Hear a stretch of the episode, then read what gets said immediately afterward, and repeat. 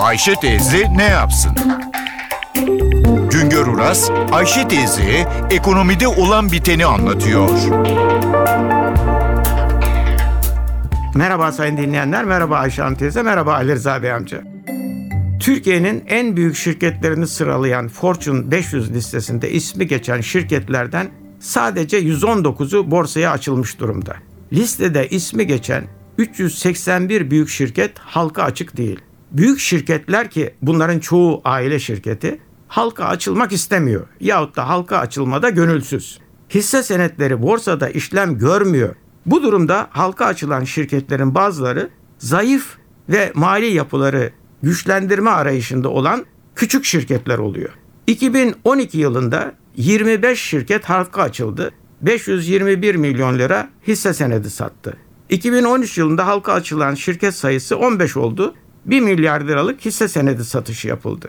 Borsanın sebebi hikmeti büyümek yani yatırıma yönelmek isteyen şirketlere finansman imkanı sağlamaktır. Halkın birikimleri bu tür şirketlere yönlendirilmelidir. Borsa kazan kazan sistemine dayanır. Halka açılan da kazanacak, halka açılana birikimini yatıran da kazanacak. Borsa kurulduğundan bu yana 28 yıllık dönemde hisse senetleri borsada işlem gören 66 şirket maalesef borsadan çekildi, battı. 28 şirket gözaltı pazarında. Bütün bu olumsuzluklara rağmen Borsa İstanbul şirket sayısı ve işlem bakımından diğer ülkelerle yarışıyor. Çünkü bizde çok sayıda küçük şirket borsaya girmiş durumda. Az sayıdaki bireysel yatırımcı kısa dönemli fiyat hareketlerinden yararlanma arayışında bolca alım satım yapıyor. Hisse senetlerinin %60-65'ine sahip olan yabancılar daha az alım satım yaparken yerli küçük yatırımcılar devamlı alım satım yaparak borsayı canlı tutuyor.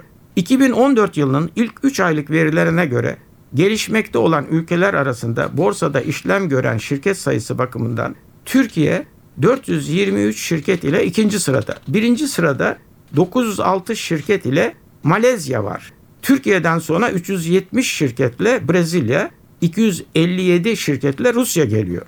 Borsa şirketlerinin piyasa değerinde Türkiye dördüncü sıraya düşüyor.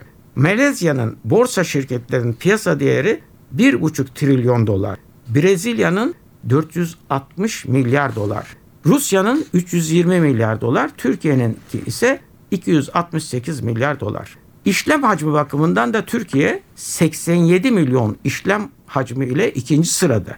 Birinci sırada 160 milyon işlem hacmiyle Brezilya var. Türkiye'den sonra 72 milyon işlemle Rusya, 36 milyon işlemle Malezya geliyor.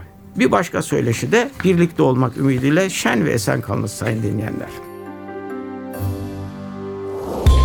Güngör Uras'a sormak istediklerinizi ntvradio.com.tr adresine yazabilirsiniz.